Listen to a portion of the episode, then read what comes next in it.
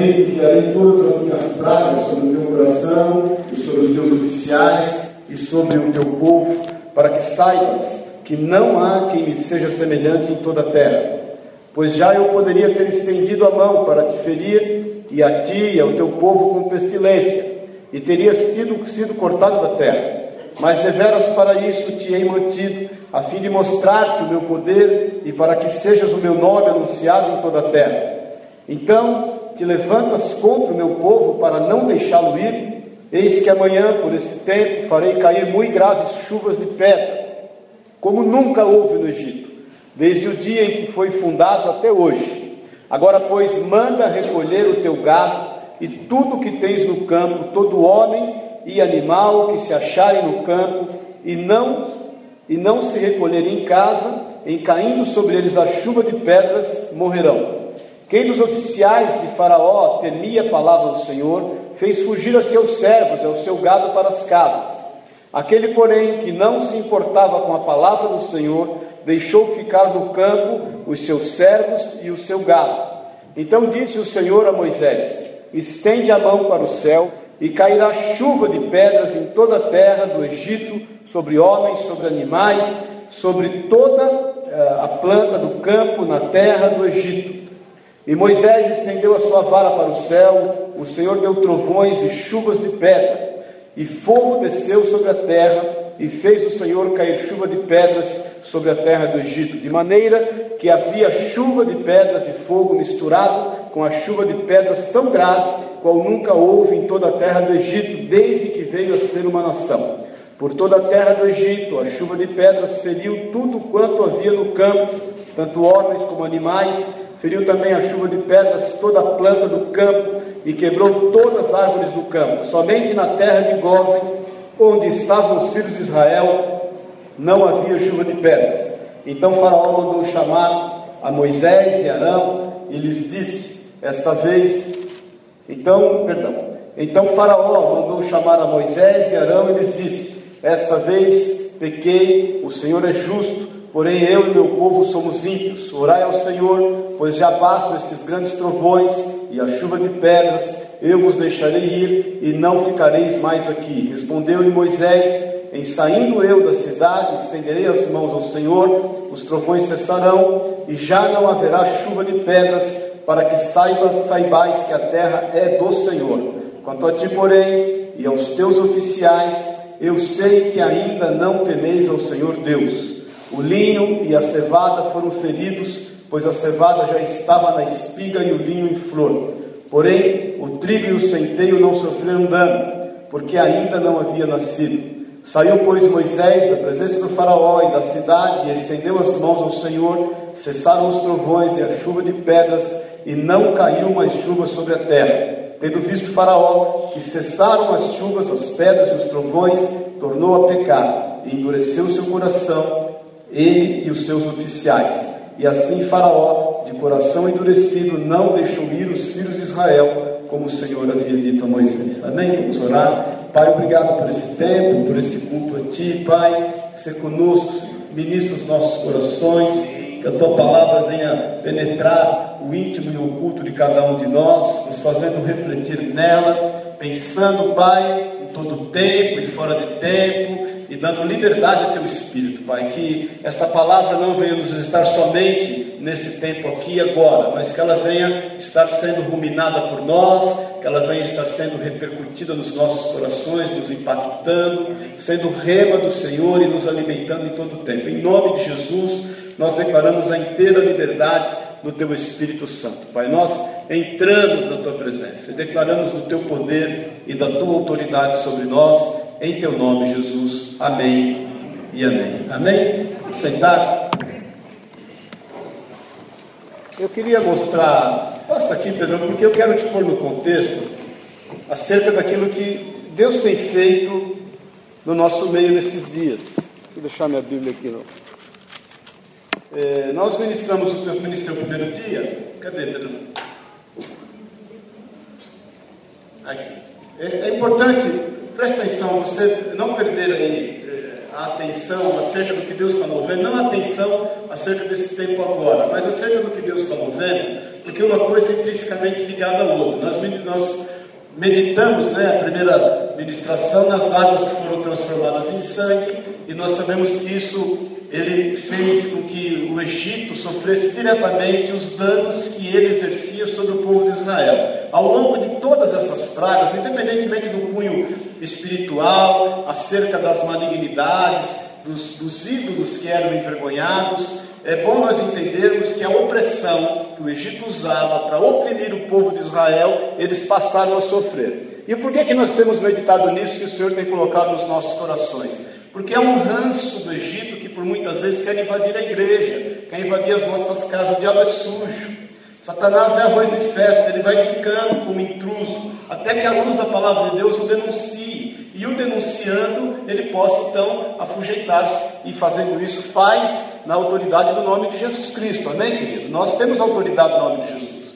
E é bom nós estarmos extremamente ligados àquilo que Deus quer falar, o que o Espírito de Deus tem falado nesses dias dos nossos corações. Então a primeira praga trouxe vergonha para o Egito exatamente naquilo que eles mais se orgulhavam, no Nilo. Então a soberba e a vaidade do rio Nilo que eles usavam, não só para oprimir Israel, mas todas as nações, é ali que Deus tocou. E logo em seguida, a soberba levou eles a estarem refletindo acerca daquela multiplicação desenfreada das rãs, e nós meditamos acerca dessa prosperidade que obviamente é ligado àquela soberba e àquela, àquela evidência daquilo que o rio Nilo poderia fazer, e essa prosperidade que vai gerando frieza, muitas vezes também tem invadido a nossa vida, os nossos corações, e nós repreendemos isso no nosso meio em nome de Jesus, amém, querido? Deus não é contra nenhum tipo de prosperidade, mas nós temos que estar ligados em relação àquilo que é a vontade de Deus genuína, perfeita, boa, agradável, amém, querido? Para que nós não estejamos os nossos corações sendo tomados por essa questão de soberba, de vaidade e que pode levar a uma prosperidade que não agrada o Senhor. E depois houve a praga dos piolhos, que é uma submissão destrutiva, né? Que ele vinha e invadia, é, ele foi como um pó da terra e o pó ele remete à submissão, esse pó transformou-se em piolhos, e esses piolhos eles manchavam as vestes dos egípcios, trazendo sobre eles vergonha, e fazendo com que eles entendessem que eles estavam então submissos àquela situação, submissão essa que eles impuseram sobre todo Israel, uma submissão que trazia vergonha, que trazia humilhação, que trazia uma pena, uma sentença sobre a vida deles, e nós temos que repreender submissão uma bênção, irmãos, quando bem feita, submissão àquilo que é a vontade de Deus, a sua palavra, submissão ao Senhor, submissão aos pais, aos líderes de forma geral, mas uma submissão que traz escravidão, uma submissão que traz um engessamento, um embotamento mental, ela não procede de Deus, ela é, ela é destrutiva e não construtiva. E óbvio que se você perceber, isso vem depois da soberba da vaidade, vem depois de uma prosperidade fria e que vai fazendo que as pessoas estejam submissas a essa pseudo-prosperidade. E depois nós meditamos na realidade quando o texto diz moscas, mas se você pegar no texto original, ele faz, ele remete a muitos animais, porque no Salmo 78 diz que essas moscas, ou seja, esses animais consumiam os outros animais ali da terra do Egito. Então houve um, um, um avanço dos animais selvagens em toda a terra do Egito e foram devorando os, os animais dos egípcios. E essa, volta lá. E essa, e essa forma de, de consumir esses animais, nós fomos ministrados aqui acerca de uma ambição doentia, né? Então você pode perceber que a prosperidade que gera frieza gera também uma ambição doentia e, e faz com que os homens então percam todas as, todas as, as estribeiras, todos os seus parâmetros, a fim de devorar uns aos outros. E nós não podemos ter isso no nosso meio, irmãos.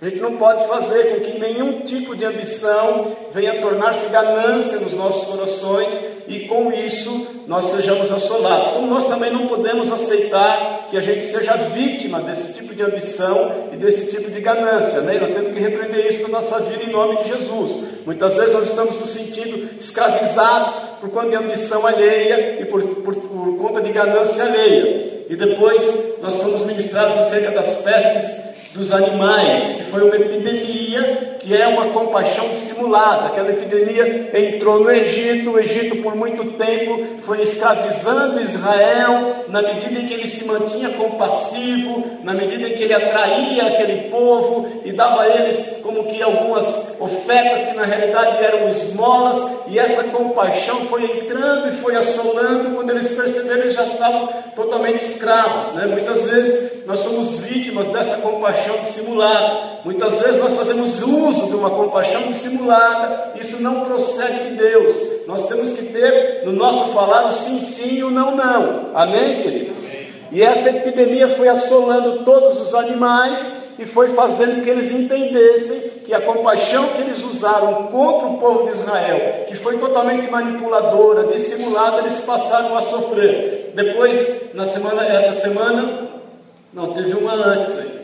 Pedrão pulou uma aí. Não, tem uma antes, que é o que o bispo Weber ministrou essa semana, acerca das úlceras. Acho que tá aí não. Então as úlceras que tomaram todos os animais e todas as pessoas e fizeram com que eles se sentissem totalmente rejeitados. Você pode perceber que essa compaixão dissimulada vai, vai gerar uma rejeição nos corações. As pessoas se sentem escravizadas por conta de uma compaixão dissimulada e acabam sentindo-se rejeitados. Eles, por todo o tempo, por todo esse momento de escravidão, não se esqueça que Israel era no início, aos olhos dos egípcios, uma bênção. Israel entrou ali na figura de José com mais 70 pessoas e prosperaram muito. Depois de 430 anos, eles eram aproximadamente 2 milhões de pessoas, 600 mil só homens. E essa rejeição que eles depois vieram exercendo sobre Israel, eles passam a sofrer, porque todas as pessoas foram tomadas por essa, aqueles que não temiam ao Senhor, obviamente, estava salvaguardado os israelitas que estavam na terra de Gozen, eles então não sofreram isso, mas aqueles que sofreram puderam sentir na própria pele o que é ser rejeitado. Porque essas úlceras, elas traziam também um mau cheiro, elas faziam com que as pessoas não se relacionassem, as pessoas se isolavam por quanto daquelas chagas e daquelas enfermidades. E nós temos que, em nome de Jesus, querido, rejeitar a rejeição que quer operar na nossa vida, querendo nos escravizar. Nós estamos entendendo isso? Diga amém. Então eu quero que vocês entendam direitinho, queridos, esse momento que o Senhor está nos levando como igreja, e o negócio é sério, ele é tão sério que é uma batalha espiritual e você não pode abaixar a guarda quanto a isso, para que a gente esteja fazendo com que esse, esse ranço do Egito, que quer assolar a nossa casa, a nossa vida, a nossa mente, caia por terra definitivamente em nome de Jesus. Amém? Não estamos entendendo isso? Porque são características que você pode perceber que assolam qualquer comunidade. Quantas pessoas são rejeitadas, né? Quantas pessoas estão passando aí por aflições e elas às vezes estão inseridas no nosso contexto como se estiver cheia de chagas. E nós temos que repreender isso. Quantas vezes o diabo quer colocar isso na nossa mente e no nosso coração? Muitas vezes um pequeno problema que nós passamos, ele é tão potencializado na nossa mente. Parece que as pessoas olham para nós e estão adivinhando aquilo que nós estamos passando, querendo nos expor à vergonha. Isso tem que ser repreendido em nome de Jesus. Amém? Embora nós saibamos que o maior problema é aquele que nós passamos. O problema maior não é o que os outros passam, é o que nós vivemos. Por isso que problema não dá para dimensionar se ele é grande, se ele é pequeno, se ele é profundo, se ele é realmente sério, porque problema sério é o que a gente enfrenta. Mas isso não pode gerar em nós, pela sutileza de Satanás, um sentimento de rejeição. Amém? Isso fez com que Israel também é, estivesse sendo guardado. O, o, faraó rejeitou a palavra de Deus. E por ele rejeitar a palavra de Deus, ele foi novamente rejeitado por Deus, e assim como aquele povo. E ele não se arrependeu. O Senhor envia a ele, então, outra é, praga, que é a que nós vamos ministrar hoje, que é a que nós temos, que é a praga de pedras, de granizo. Pode acender as luzes aí, Pedrão, por favor. Essa praga de granizos eram, eram pedras de gelo quando a Bíblia diz que veio fogo e veio pedras, o fogo é obviamente eram os raios, os trovões que caíram. E Deus tem colocado no meu coração acerca de água, porque a água representa o amor de Deus. Eu já visto que nós estamos passando agora, nunca nós imaginávamos que poderíamos passar uma seca como nós estamos passando. E Deus nos favoreceu com, a, com, esse, com esse atributo da água, que é uma bênção na nossa vida. A água é 70% do seu organismo, querido. Água é dom de Deus, é amor de Deus. Agora imagine esse amor congelado. Que é o que eu quero meditar com você hoje. Porque o faraó continuava com o seu coração duro, ele imprimia um ritmo sobre toda a nação, e ele começa a sofrer, então, através dessa praga, aquilo que ele usava para oprimir o povo de Israel, que ele exercia sobre eles e toda a nação do Egito um amor totalmente congelado. Imagine você que para esse povo, de forma consciente, ter se submetido à escravidão, eles foram eh, eh, muito aliciados, eles foram enganados, e muitas vezes isso acontece conosco, querido. Um amor congelado toma conta da nossa vida, não só no que diz respeito a nós exercermos esse amor, mas no que diz respeito a nós sofrermos esse amor por parte das pessoas. Paz do Senhor. As pedras que caíam, tinha até um videozinho hoje, porque eu não consegui copiar o, link. Conseguiu, Pedro? Tem um videozinho de um minuto que eu quero que você veja, dá para passar esse videozinho? Que aconteceu nos Estados Unidos recente, uma chuva de granizo. Ele não é nem aos pés daquilo que aconteceu no Egito, que nós lemos aqui. Porque as pedras que caíam de gelo sobre a terra do Egito eram pedras de aproximadamente 10 centímetros cúbicos. Isso aqui aconteceu nos Estados Unidos recente. Olha o tamanho dessa chuva de granizo aí. Você ter uma ideia o que pode ter acontecido lá. Põe para rodar aí. Tem um minuto. Olha o tamanho das pedras. Olha tem pedras de 2, 3 centímetros. Imagina pedra de 10.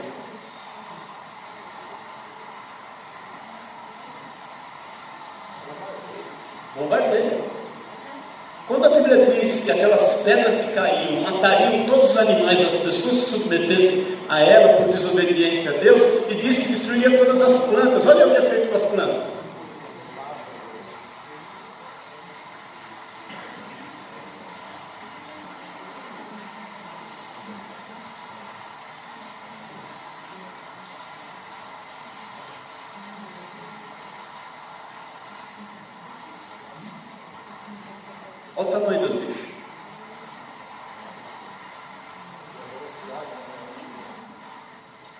Gente, eu estou falando de um minuto. Tá bom, Pedro? Um minuto de tormenta. Imagine um dia. Então o Egito começa a sofrer aquilo que ele exercia contra o povo de Israel: o congelamento das relações. Irmãos, eu quero que você pare para pensar um pouco acerca do amor congelado que muitas vezes nós não só somos vítimas, mas nós exercemos em relação às pessoas. Porque se você refletir acerca de tudo que nós temos meditado e que uma coisa vai desencadeando a outra, nós às vezes estamos assim, nos relacionando com as pessoas com um amor frio e ele é extremamente destrutivo. Não sobra nada. E muitas vezes nós não percebemos. Paz do Senhor. Nós não percebemos.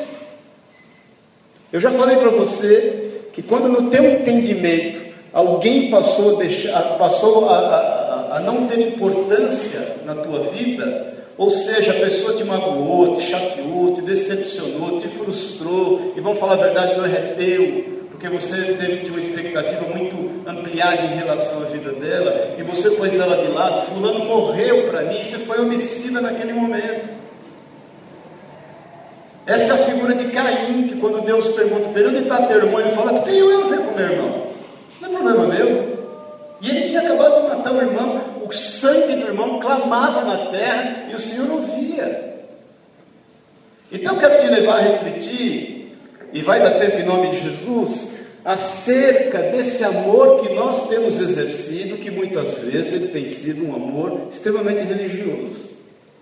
Abre a tua Bíblia em Apocalipse 2, porque amor frio, nós temos um grande exemplo de uma comunidade, não de uma pessoa, mas de toda uma comunidade, que é a igreja de Éfeso. Éfeso era uma cidade de 500 mil habitantes. Éfeso, o templo de Éfeso, que era o templo de Diana, Ele, no mundo antigo, ele era sétima, uma das sete maravilhas do mundo. Paulo vai ali e planta uma igreja e prega o amor do Senhor. Aquela igreja cresce, aquela igreja prospera, aquela igreja é uma igreja forte.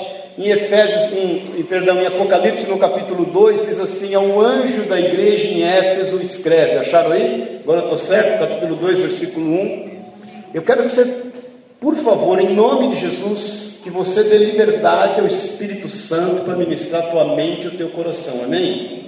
Amém? Não se distraia naquilo que o Senhor tem a falar contigo, porque é extremamente importante. No versículo 1 ainda ele diz assim: Estas coisas diz aquele que conserva na mão direita sete estrelas e o que anda no meio dos sete candeeiros de ouro. É o próprio Senhor Jesus que está falando. Conheço as tuas obras, assim o teu labor como a tua perseverança. Olha aqui para mim um pouquinho. Então, essa era uma igreja elogiada. Eram pessoas elogiadas, porque eles eram perseverantes no seu trabalho. Eles eram meio que brasileiros, não desistiam nunca. Eles estavam dispostos a trabalhar de todo tempo e toda hora. Eles lançaram a mão do arado e não queriam olhar para trás. Eles tinham o alvo que era Cristo. Eles queriam agradar o Senhor. E eles tinham um trabalho, eles exerciam uma função. Eles eram pessoas valorosas, extremamente zelosas quanto à obra do Senhor. Mais ainda, o Senhor faz neles outro elogio, e que não podem suportar homens maus. Então eles não suportavam injustiças. Eles se sentiam equidades de Deus lá em Éfeso. Eles eram homens e mulheres que se dispunham a, a servir socialmente as pessoas. Eles faziam disso um alvo de vida. Isso é perceptível. O Senhor percebe e os elogia. Eles não suportavam os maus, eles queriam ser justiça em todo o tempo, mais ainda, e que pusesse à prova os que a si mesmos se declaram apóstolos e não são, e os achastes mentirosos. Então, eles testavam aquilo que era o testemunho dos falsos apóstolos, irmãos, já havia naquela época. Homens que se auto-intitulavam apóstolos de Cristo, mas estavam totalmente distantes das características de Cristo, das palavras de Cristo, do amor de Cristo. E eles se achavam mentirosos, e essa igreja conseguia discernir, identificar, porque os punha à prova. Então, se você perceber, nós estamos falando de uma igreja, entre aspas, perfeita. Uma, uma, uma igreja que trabalhava e operava muito. Uma igreja que era perseverante nas suas obras. Uma igreja que zelava pela palavra do Senhor. Uma igreja que fazia da palavra do Senhor o lema e o tema de toda a sua conduta. Uma igreja que não suportava injustiças, não admirava homens maus, repudiava esses homens maus e toda injustiça, e uma igreja que punha à prova aqueles que se diziam homens e mulheres de Deus. Paz o Senhor. O currículo é bom, não é bom? Quando a gente tem um currículo desse, a gente se sente bacana. Afinal de contas, as pessoas admiram pessoas com essas características. Isso chama a atenção da sociedade. Quando você tem uma postura de perseverante na obra do Senhor, quando você tem uma postura de justiça e sendo justo e justa em todas as características da tua vida, seja elas quais forem, seja em qual meio você tem transitado, no teu meio comercial, no teu meio familiar, no teu meio ministerial, ser admirado como uma pessoa justa é bom. Ser admirado como um homem, uma mulher que conhece a essência da palavra de Deus, a ponto de poder julgar, no sentido de analisar aqueles que estão fora dela e se fazer valer disso é bom, porque a nossa palavra, obviamente, quando ouvida com respeito, ela faz todo o efeito que deve ser feito, amém, queridos? Isso é um bom currículo. Aos olhos de todos, isso é perfeito, mas aos olhos do Senhor, faltava-lhes alguma coisa, porque a palavra de Deus diz aqui: e tens perseverança, e suportastes provas por causa do meu nome, e não te deixastes esmurecer. Perfeita igreja, irmãos, perfeito. Mas o versículo 4 diz assim: Tenho, porém, contra ti que abandonaste o teu primeiro amor. O Senhor fala para eles: Olha, tudo é bom, tudo que vocês têm feito é bom, mas vocês estão pecando em algo muito sério. Vocês se esqueceram das suas origens. Vocês se esqueceram da minha misericórdia através do sangue do Cordeiro. Vocês se esqueceram quanto à graça. Vocês colocaram adiante de ti aquilo que trazia respeito para os homens e se esqueceram que eu estou em todo lugar. Eu quero meditar com você essa noite, querido, porque por muitas vezes nós temos feito tudo certinho, nós nos temos abandonado o primeiro amor. Nós já não oramos da forma que nós orávamos. Nós já não amamos as pessoas da forma que nós amávamos. Nós já não nos preocupamos com as pessoas da forma que nós nos preocupávamos, porque nós estamos muitas vezes respaldados pela palavra, respaldados pelo trabalho, respaldados pela perseverança, respaldados por tudo quanto o Senhor tem ministrado nos nossos corações. Você vai me ver falando até a volta de Jesus, ou até eu morrer, que nós estamos embasados num tripé, que é amor, estudo da palavra, lembra disso? E santidade. Não adianta nós termos só estudo da palavra, não adianta nós termos só santidade, se nós não tivermos amor para exercer. E constantemente eu te lembro te exorto em amor acerca disso. Então essa igreja se esqueceu da prática do primeiro amor, da prática do cuidado, da prática da visita, da prática de se preocupar com os enfermos, da prática de se preocupar com os familiares, da prática de se preocupar se o irmão está tendo o que comer, da prática de se preocupar com os filhos daqueles que estão próximos de nós, como se fossem os nossos filhos. Porque às vezes nós somos tomados de julgamento acerca dos filhos dos nossos irmãos, entendendo que eles não deram a eles o que nós eventualmente temos dado, isso não procede de Deus. Paz o Senhor.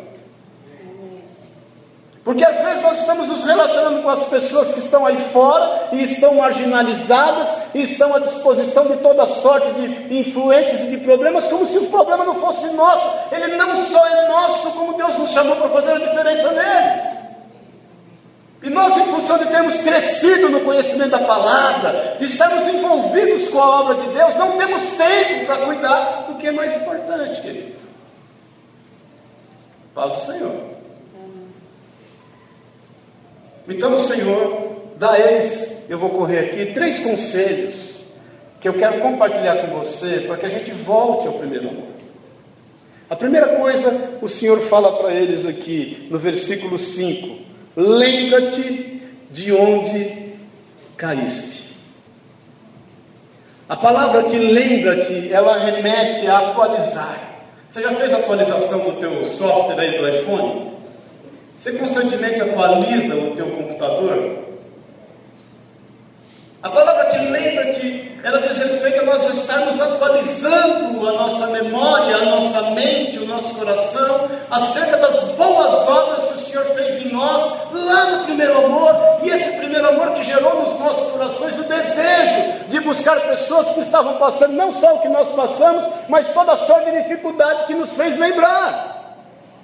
Então, o primeiro conselho que o Senhor nos dá acerca de voltarmos às primeiras obras, ao primeiro amor, a despeito da perfeição que nós temos caminhado, é nós nos lembrarmos, é nós atualizarmos o nosso software, o nosso chip interior.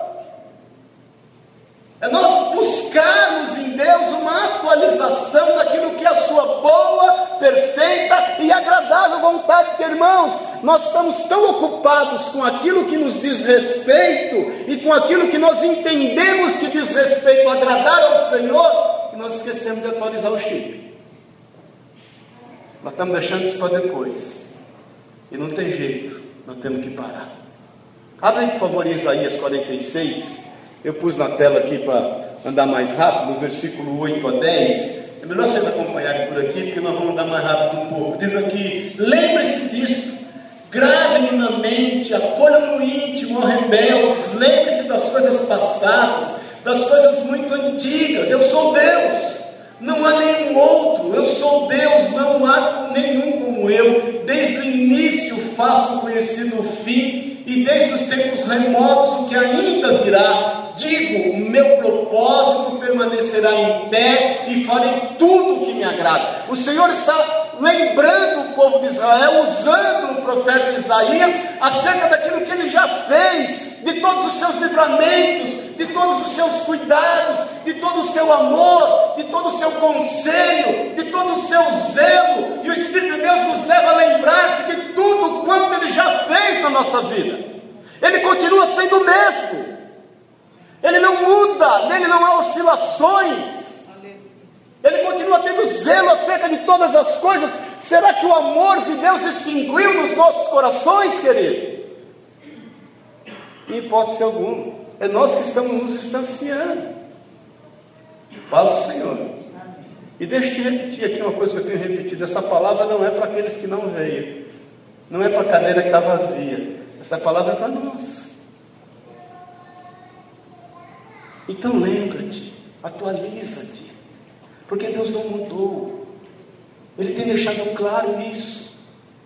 Queridos, é quando nós cuidamos dos outros, eu até fui ministrar isso, essa semana eu ministrei numa célula acerca disso, na terça-feira, e, e, eu já falei isso para você insistentemente, lá em Mateus 11, 1, né, que quando os discípulos foram preparados e eles foram enviados, Jesus foi na cidade deles pregar, é quando nós cuidamos dos outros que Deus cuida dos nossos. A lógica de Deus, segundo o conceito humano, não tem lógica, querido. Porque a loucura de Deus é sabedoria para nós, os homens. Se você está buscando uma forma de fechar uma conta na tua vida acerca do procedimento, ela não vai fechar nunca. Porque nós fomos chamados para exercer o amor por fé. E eu quero que você se lembre, em nome de Jesus, lá onde eventualmente você caiu, e faça uma atualização de tudo que Deus já fez na tua vida. De tudo que Deus já fez através da tua vida, dos milagres que já aconteceram, querido, das pessoas que você, tomado pelo Espírito Santo de Deus, foi buscar um dia. O coração de Deus ele pulsa por gente, ele não está preocupado com, com prédios, ele não está preocupado com ofertas, ele não está preocupado com valores, Deus não está querendo saber o quanto mais teologicamente você é posicionado hoje do que era quando você se converteu. Deus não está querendo saber o quanto você transborda de sabedoria acerca da palavra de Deus. Deus está querendo saber, querido, é o quanto você tem amado as pessoas como você já amou um dia. Pausa. Você se lembra quando você se converteu? e te chamava para ir para uma vigília, ou para visitar alguém de madrugada, e a alegria que você tinha no teu coração chegou hoje. Paz o Senhor. Vai em Miqueias no capítulo 6, no versículo 5 a 8, se quiser marcar aí, mas nós estamos aqui. Diz aqui, meu povo, o Senhor está falando, meu povo, lembre-se do que Balaque, rei de Moabe, pediu, e do que Balaão, filho de Beor, respondeu. Recorde a viagem que você fez desde tinha até Gilgal. E reconheça que os atos do Senhor são justos, com que eu poderia comparecer diante do Senhor e curvar perante o Deus exaltado. Deveria oferecer holocaustos de bezerros de um ano. Ficaria o Senhor satisfeito com, as, com os milhares de carneiros, com dez mil ribeiros de azeite? Devo oferecer o meu filho mais velho por causa da minha transgressão, fruto do meu corpo, por causa do pecado que eu cometi, ele mostrou a você, homem, que é bom e que o Senhor exige. Pratique a justiça, ame a fidelidade e ande humildemente com o Senhor teu Deus. Lembra-te. Recorda-te. Atualiza aquilo que eventualmente está hoje empoeirado na tua mente, no teu coração. Mais uma vez, eu te chamo a reflexão, talvez você nesse tempo tenha amadurecido quanto aos ensinos. Talvez você esteja teologicamente muito mais bem posicionado. Mas o Senhor quer que a gente esteja se lembrando de quem Ele é. Porque Ele não mudou, Ele vai continuar a fazer. Eu convidei para pregar aqui no dia 19 de outubro, depois que nós acabarmos essa série, um pastor que eu conheci essa semana. Eu não vou falar a idade dele, não. Você vai discernir no seu coração quando ele vier pregar aqui no dia 19 de outubro. Chamou Luiz Esquiliron. Alguém já, já ouviu falar dele? Ele tem 40 livros editados. E até eu conheci terça-feira, eu fui pregar nessa cela, ele estava lá. E ele, na semana passada, perdeu a esposa dele. E ele, conversando, ele falou: Estou falando para me sair um pouco, porque eu lembro da minha esposa. E ele começava a chorar. E ele contando testemunhos de cura, de milagres. Um homem que em 1957 abandonou tudo, os negócios dele. Ele tinha uma fábrica de um pastifício, fazia macarrão 10 toneladas em 1957 por dia. E depois ele tinha uma fábrica de joias, ele falou, mandei tudo pelo Evangelho, e dando os testemunhos, Deus usa ele muito com curas. Curas de cegueira, curas de paralisia, um homem que já fez cruzadas no mundo inteiro, e o que mais me chamou a atenção dele é a essência do amor que ele mantém vivo no seu coração. O vigor que um homem, na idade que ele está, e você vai discernir isso no, no dia 19, pregar a forma como ele fala e o entusiasmo com que ele fala de Jesus, e o amor e o zelo que ele tem para com as pessoas. Aonde é que nós nos perdemos, irmãos? Por isso eu te falo em nome de Jesus e te lembro o que diz a palavra de Deus, lembra-te. Paz o Senhor. Lembre-te dos seus objetivos, dos seus projetos, de quando você conheceu o Senhor, o desejo que você tinha de levar pessoas a Ele. E o pastor Luiz Esquiliron, ele falou para mim, eu fui pregar outro dia numa igreja em Itaquera, e eu perguntei na igreja assim, quantos convidados tinham? Aí tinha um convidado. Aí eu, não teve jeito, eu falei para a igreja, essa igreja está em pecado. Por que, que eu percebo que essa igreja está em pecado? Porque ela só tem um convidado. A igreja está deixando de pregar o Evangelho. A igreja não está convidando pessoas para virem até Jesus. Essa igreja está pecando, irmãos, e nós estamos pecando. Aí eu pensei assim, meu Deus, olha que ele for na nossa igreja, então não vai sobrar pedra sobre pedra, porque nós estamos pecando, nós não convidamos pessoas. Paz o Senhor. Tem algo errado. Tem algo errado. Paz Senhor. Então lembra-te. Atualiza. O Senhor dá outro conselho para aqueles homens. Porque essa justiça que nós queremos exercer, segundo o nosso entendimento, querido, ele é errado. Quando o Senhor fala aqui a Miqueias, usa Miqueias como profeta, ele está falando ao povo, a justiça é minha. Não tem nada que você possa fazer que vá acrescentar nenhuma justiça. Então, irmãos, essa justiça própria que às vezes nós entendemos que temos por conta daquilo que sabemos, está nos levando à falência espiritual. Amém, querido? Muitos de nós estamos na UTI espiritual nós não estamos percebendo. A gente está lá na UTI espiritual, mas está lá firme, não, porque eu conheço as escrituras, porque eu tenho guardado os mandamentos, mas nós temos errado no mandamento principal. Paz o Senhor. Você me ama ainda? Acho que, pelo menos. Né? O segundo conselho o Senhor dá aqui, ele fala no versículo 5: Lembra-te de onde caíste e, o que, que diz aí? Arrepende-te. O arrepende-te aqui, o apelo dele é o retorno ao passado. É nós sabemos exatamente o motivo pelo qual nós estamos passando o que estamos passando. Estamos administrando esse fruto. Então, abre rapidamente aí em Gálatas, no capítulo 1, no versículo 6, se você quiser acompanhar por aí, se não por aqui. Admiro, Paulo escrevendo aos Gálatas, que vocês estejam abandonando tão rapidamente aquele que os chamou pela graça de Cristo, para seguirem outro evangelho, que na realidade não é evangelho.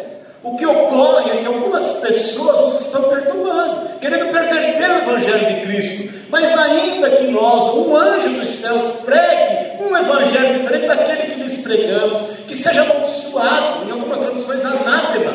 É, como já dissemos, agora repito, se alguém lhes anuncia um Evangelho diferente daquele que já receberam, que seja amaldiçoado. Irmãos, que Evangelho é esse que tem tomado dos nossos corações? Que nos imprime num ritmo de prosperar, de conquistar, de avançar, de nós estarmos com bravatas, com palavras de efeito, impressionando as pessoas, querendo exercer liderança política, querendo conquistar a força, aquilo que foi feito lá na cruz. Porque o Evangelho genuíno, verdadeiro, é o que fala acerca do amor de Cristo, do cuidado de Cristo. Irmãos, as pessoas estão indo para o inferno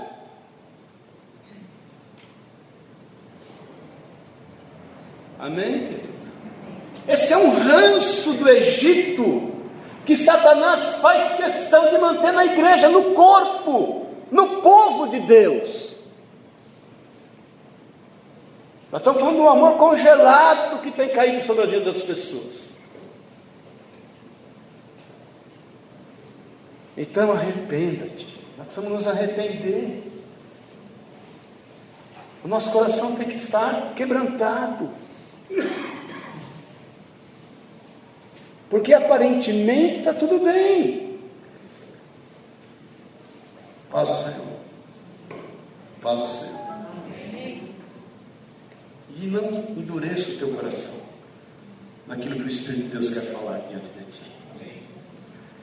Em Gálatas, no capítulo 1, perdão, no capítulo 5, no versículo 7, o apóstolo Paulo ainda fala assim: vocês iam bem, vocês estão correndo bem. Quem nos impediu de continuar obedecendo a verdade? Paz Senhor. Paulo está falando assim: vocês estavam indo bem. O que aconteceu? A primeira pergunta que Deus fez para Adão, sabe qual foi? Quem te falou que estavas nudo? Quem foi que te disse? Adão, você estava indo bem. A gente estava indo bem, Adão. Quem é que te falou, querido? O que, que aconteceu? Então, meu irmão, minha irmã, arrependa-te. Aonde é que nós desviamos? Onde é que nós perdemos o ritmo? O que, que aconteceu? Talvez você ficou zeloso demais, conhecedor demais, buscou demais, orou demais, e a Bíblia diz que tudo que é demais e se esqueceu das coisas principais. Paz do Senhor. Paz do Senhor. Amém. Reflita, irmãos. Em Lucas 15, no versículo 20, que fala do filho pródigo, você sabe da história, e eu gosto muito dessa mensagem do filho pródigo, mas no versículo 20 ele diz assim: A seguir levantou-se e foi para seu pai. Estando ainda longe, seu pai o viu e, cheio de compaixão, correu para seu filho, abraçou e beijou. Meu irmão, o que levou o filho pródigo a buscar o pai não é porque ele estava comendo alfarrobas. Ele simplesmente lembrou-se. Porque ele lembrou-se, ele se arrependeu. Ele voltou ao passado e se lembrou: puxa vida, os servos do meu pai estão melhor que eu. O meu pai tem muito mais para me dar do que aquilo que eu estou vivendo.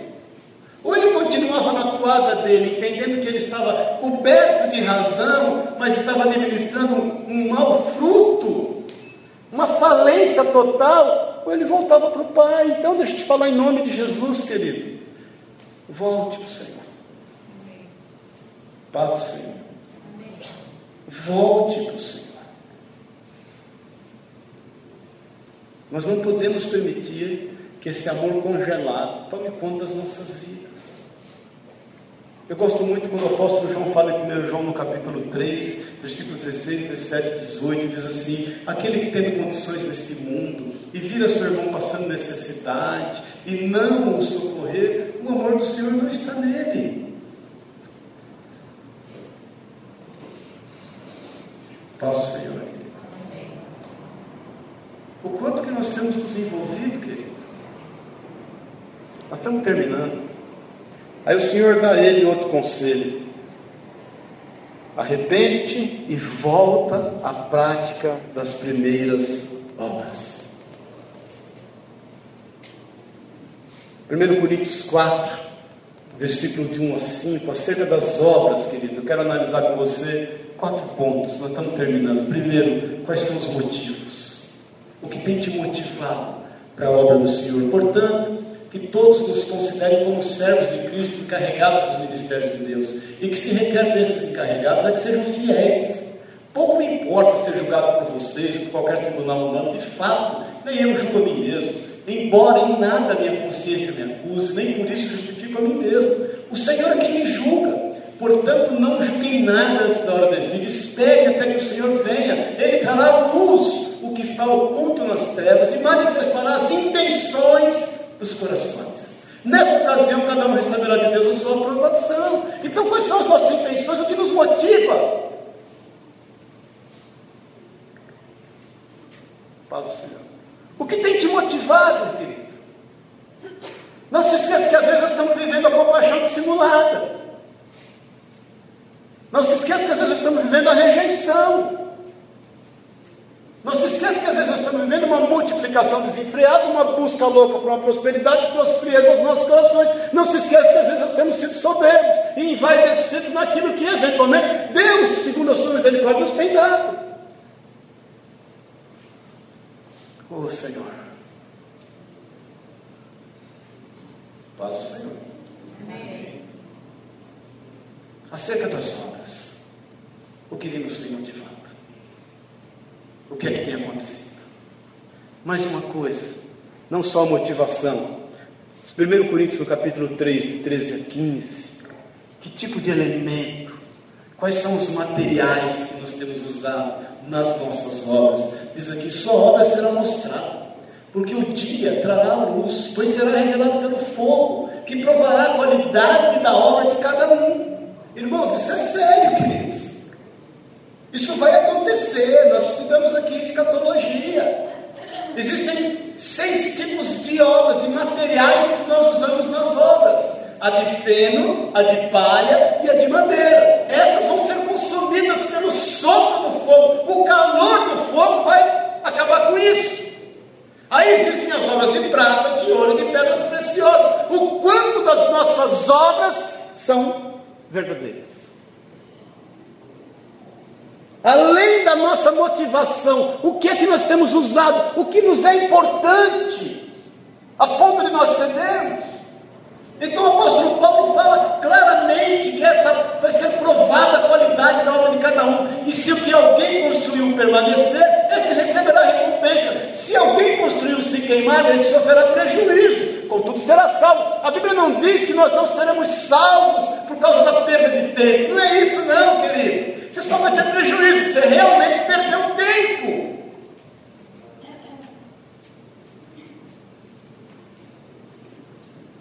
Esse sofrerá prejuízo, contudo, será salvo como alguém que escapa através do fogo, mas vai ser salvo pelo fogo. Então, querido, pense acerca das obras, o que nos tem motivado, o que tipo de material nós temos usado, qual é a preciosidade desse material. Sabe a coisa mais preciosa que nós temos hoje? Tempo. O tempo é algo extremamente precioso. É o que a gente mais retém, é o que a gente menos doa. Às vezes é mais barato você dar uma oferta para o irmão do que você dar o seu tempo para ele. Amém? Nós estamos falando a verdade aqui. Muito mais barato. Dá uma oferta para ele, ver quanto ele precisa. Desde que ele sai na minha frente, está resolvido o problema.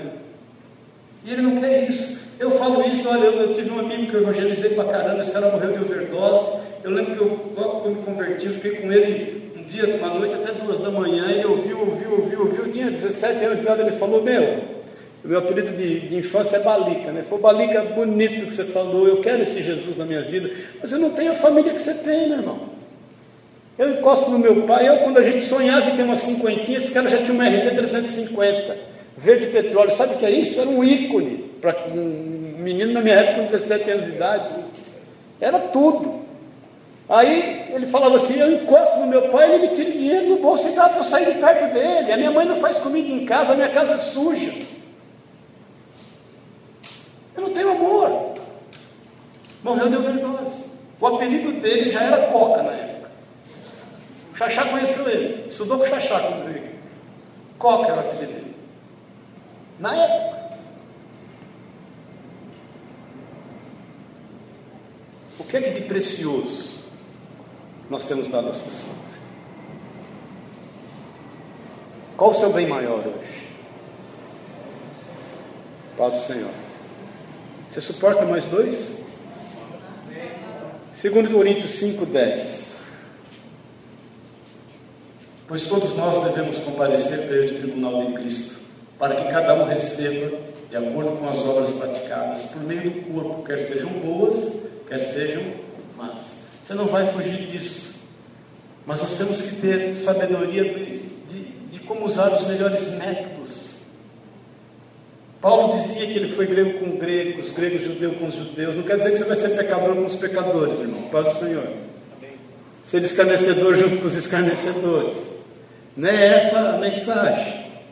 Mas a mensagem é que o método melhor para se usar para alcançar vidas, para realmente agradar a Deus, é amar as pessoas. A Bíblia diz: como é que você pode dizer que ama a Deus que você não vê, se você não ama o irmão que você vê?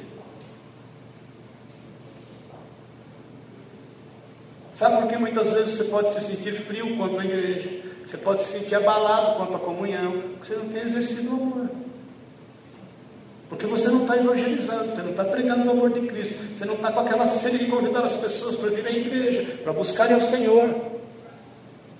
Porque de repente o louvor não te agrada, porque ele não te agrada, ele não vai agradar as pessoas, porque de repente quem está pregando não te agrada, e porque não te agrada, não vai agradar as pessoas, você quer esperar um dia especial para convidar o teu convidado. Só que é o seguinte, meu irmão, você está esquecendo do agir do Espírito Santo de Deus que nos convence do pecado, da justiça e do juízo de Deus. Não é o pregador, não é o louvor, não é a hora que começa o culto, não é a hora que termina o culto, não é eventualmente aquilo que possa estar fazendo, que seja clinicamente perfeito aos olhos dos homens, mas é o agir do Espírito Santo de Deus.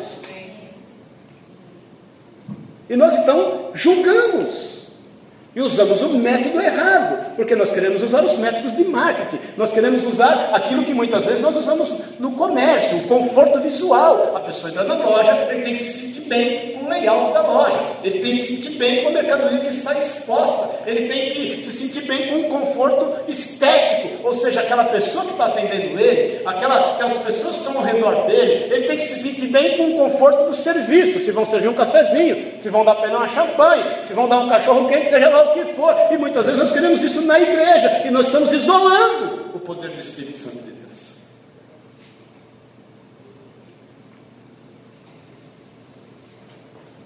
Paz do Senhor. Mas sabe o que está acontecendo, irmão? Nós estamos julgando é Deus. Olha quem você está julgando. É o Senhor que você está julgando, o Espírito Santo. O coração foi tomado por frieza, por desânimo. Você esqueceu das primeiras obras. Você não as tem praticado, não tem visto milagre, porque não as tem praticado. Não tem visto enfermos ser curados, você também não tem orado por enfermo. Você não tem visto pessoas se converter, você não tem pregado o Evangelho a ela. Porque afinal de contas se tornou tanto demodê. Como é que eu vou falar de Jesus? Como é que vão me ter? E vão achar que eu sou chato? Afinal de contas, tem tanto pastor, tanta igreja que tem feito tanta coisa errada. As pessoas falam de bullying, irmão. Fala que você é pastor, você vai ver o que é bullying. Fala que é eu sou pastor, você vai ver o que, você vai ver o que é sofrer bullying. Fala que você é pastor, se veste bem, tem um carro bonito e mora bem, você vê. Aí você vai ver o que é bullying. Eu vi um pastor outro dia falar na internet, já faz tempo, ele falou: ah, não, eu não sou mais evangélico. Eu, um homem que foi extremamente usado por Deus, eu tenho livros desse homem, de família, e depois ele, infelizmente, aí, no meu ver, meteu o pé pelas mãos, quem sou eu para julgá-lo, mas no meu ver, até leio até hoje alguns livros antigos dele. Mas não, não sou evangélico, não quero que me chame de evangélico, esse negócio de evangélico, negócio de pastor. Escuta, gente. Então não me chame de pai, porque tem pai jogando filho do, do sei lá de que andar. Então não existe mais a categoria pai, não existe mais a categoria de arquiteto, tem ponte caindo. Então, o que eventualmente tem sido feito por mau zelo dos homens, por mau uso e administração do dom que Deus lhe conferiu, faz com que nós estamos, então estejamos andando na contramão daquilo que é a vontade de Deus, querido.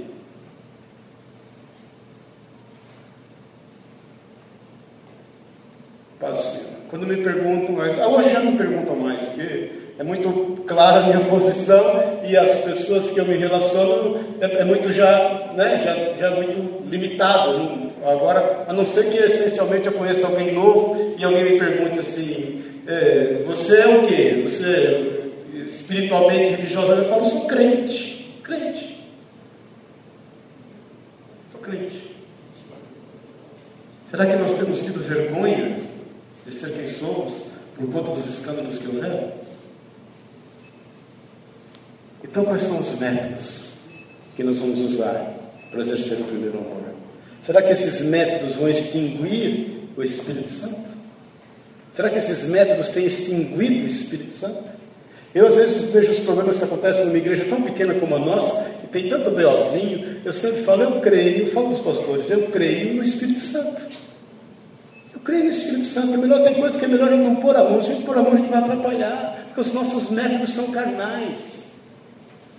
Para finalizar, 1 Coríntios 15, 58, que eu quero ouvir. Vamos ficar em pé em nome de Jesus. Portanto, meus amados irmãos, mantenham-se firmes e que nada os abale. Sejam sempre dedicados à obra do Senhor, pois vocês sabem que do Senhor o trabalho de vocês não será em vão, não é inútil. Então quero te convidar a orar hoje, para que nós estejamos tirando do nosso meio, da nossa casa, dos nossos relacionamentos, toda, toda, todo amor congelado, todo amor que não exerce vida. Paz do Senhor. E você segura a onda, meu irmão, porque quinta-feira eu vou ministrar sobre intelectualidade.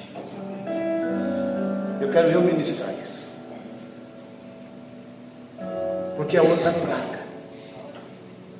Porque esse amor congelado leva à intelectualidade, ao racionalismo. Você segura a onda. E eu te convido em nome de Jesus. Porque nós vamos banir isso meio, em nome de Jesus. Você pode não estar levando tão a sério como eu estou. Você pode até não estar crendo como eu estou crendo. Mas eu já te dei esse testemunho. Eu creio no Espírito Santo. Eu creio no Espírito Santo. E eu confesso para você, querido, em nome de Jesus, eu não me abalo com cadeira vazia. Eu não me abalo. Não me abalo. Eu já tenho experiência quanto às as curvas da igreja. Eu nunca me abalei, nunca me preocupei com isso. Mas eu me preocupo quando nós temos feito a vontade de Deus. Porque o que gera ovelha não é pastor. O que gera ovelha é ovelha. Então eu entendo que as cadeiras vazias, elas devem importunar muito mais a você do que aos líderes, do que a mim, de coração. Isso não é um problema meu, é nosso. Eu estou aqui pondo a cara. Paz o Senhor. Eu estou aqui pondo a cara. Agora, qual o risco que você tem corrido por amor de Cristo? Qual o preço que você tem pago? Recha, canta lá, pastor e canta. Qual a disposição? Talvez você não tenha sido reconhecido, reconhecida como gostaria de ser.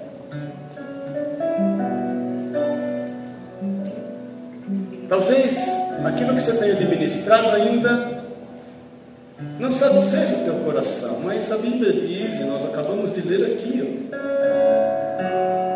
mantenha-se firmes, que nada os abale, sejam sempre dedicados à obra do Senhor, pois vocês sabem que no Senhor o trabalho de vocês não será inútil, não será em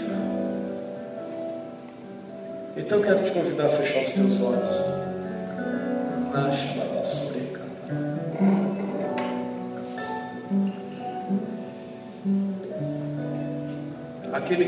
ouvidos, ouça o que o Espírito diz à igreja.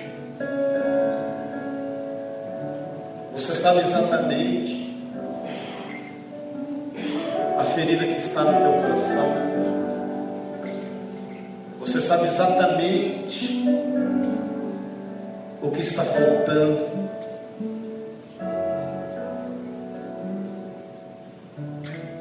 Me perdoe, meu irmão, eu não aqui para te gerar nenhum tipo de constrangimento, muito menos para te acusar. Eu sirvo a Deus servindo a vocês. Mas entre agradar a Deus e agradar a vocês, eu ainda prefiro agradar a Deus.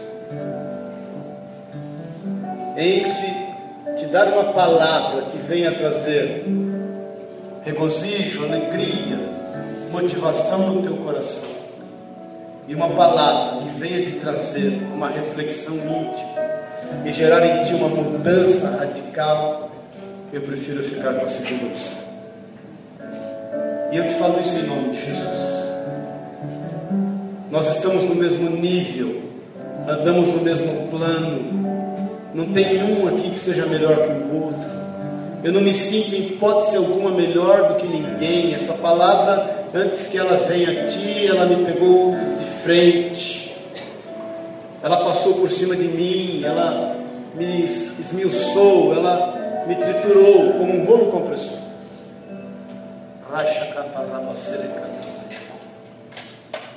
Mas você sabe disso, ninguém está aqui desavisado. Jesus está voltando. Ninguém vai poder dizer, puxa vida, eu não, não tinha percebido.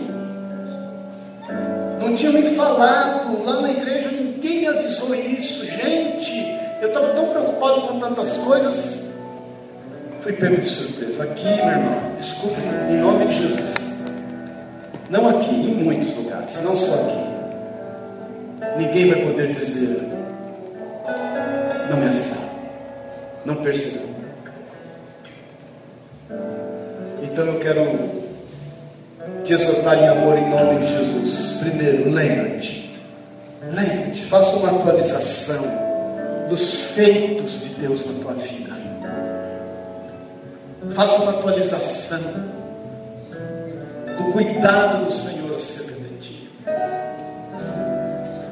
Em segundo lugar, arrependa-te, volte ao passado. Veja onde você caiu. Busque em Deus, querido. Busque em Deus. terceiro lugar, volte, pratique as boas obras. Pratique aquilo que o Senhor te chamou a praticar. Lance mão das decepções, das frustrações, dos medos, das consequências. Em nome de Jesus. Porque o Senhor está nos preparando como um grande exército. Eu vejo aqui homens e mulheres sendo destemidamente usados pelo Senhor. Não se preocupem com nada que não seja fazer a vontade daquele que lhe enviou. Racha com aço, Priorize as coisas do reino. Em nome de Jesus quero te fazer um desafio, nós estamos terminando. Se essa palavra tem tocado no íntimo do teu coração, e você sabe que isso exige uma mudança na tua vida, no seu lugar mesmo, levanta uma das suas mãos aos céus. Aleluia, Senhor. No seu lugar. Vai abrir a tua boca falando com o Senhor. Senhor, em nome de Jesus. Vai abrir a tua boca. Aquilo que o Espírito de Deus colocou no teu coração. Senhor, eu preciso de mudança. Eu preciso voltar ao primeiro amor. Pai, em nome de Jesus, eu não aceito o amor congelado na minha vida. Pai, o Senhor morreu na cruz do Calvário. E esse sangue que foi ali derramado, Senhor, Ele constantemente, Ele exerce a autoridade pelo qual foi derramado. Que é resgatar vidas, transformar, salvar. Que é amar ali é o fruto genuíno do amor do Pai. Que deu o seu Filho de jeito para que todo aquele que nele crê não morra, mas tenha vida. Por isso, Deus, em nome de Jesus, nós estamos aqui, Pai, e nos arrependemos diante de Ti, nos quebrantamos diante do Senhor. Pedimos, Deus, que esta palavra esteja nos visitando, discernindo, nos quebrantando, para que nós estejamos nos envolvendo com tudo que está ao nosso redor, na ótica da Tua palavra, na ótica do Teu amor, olharmos segundo o Teu querer, em nome de Jesus. Em nome de Jesus. Pai, eu oro por cada mão que está levantada. Inclusive a minha aqui. Nos visita. Vem tirar toda a frieza nos nossos corações. Tudo que se transformou em gelo. Vem mudar a forma como temos olhado as pessoas, Pai. Nos perdoa quando temos sido incrédulos, Pai, em relação à transformação das vidas. E nós temos sido incrédulos quanto ao teu agir, quanto ao teu mover, Espírito Santo. Nos perdoa. Se nós não temos mais visitado aqueles que estão no leito de morte, Pai, e confiamos isso a quem quer que seja. Se nós já não temos nos importado, Deus, com aqueles que estão sendo sugados todos os dias, independentemente das suas situações sociais, das suas independentemente dos seus créditos, Pai, em nome de Jesus, nos perdoa porque nós temos tido medo de confrontar o mundo e as suas práticas. Nós temos tido medo de confrontar Satanás e aqueles que o seguem. Nos perdoa, Deus, quando nós não queremos mais correr riscos, não queremos mais ser importunados. Nos perdoa porque temos andado numa zona total de conforto. Em nome de Jesus, Pai. Em nome de Jesus, nós oramos a Ti. E Espírito Santo de Deus, não apague, não apague o nosso candelabro. Não apague, Jesus, o nosso candelabro.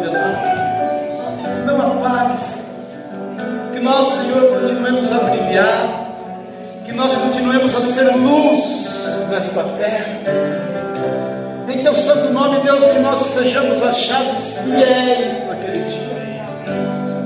Nós nos submetemos à autoridade da tua palavra e declaramos que o Senhor é Deus. Em nome de Jesus. Põe a mão no teu coração. Pai querido, em nome de Jesus eu te peço. Vem agora, Senhor. Vem agora. Esquentar todo o coração.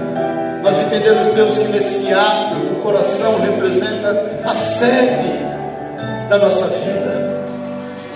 Deus, em nome de Jesus, vem trazer calor que vem de ti. Espírito Santo de Deus, vem trazer fogo ardente. Vem agora, Senhor, quebrar, desfazer tudo que não é teu, todo amor congelado.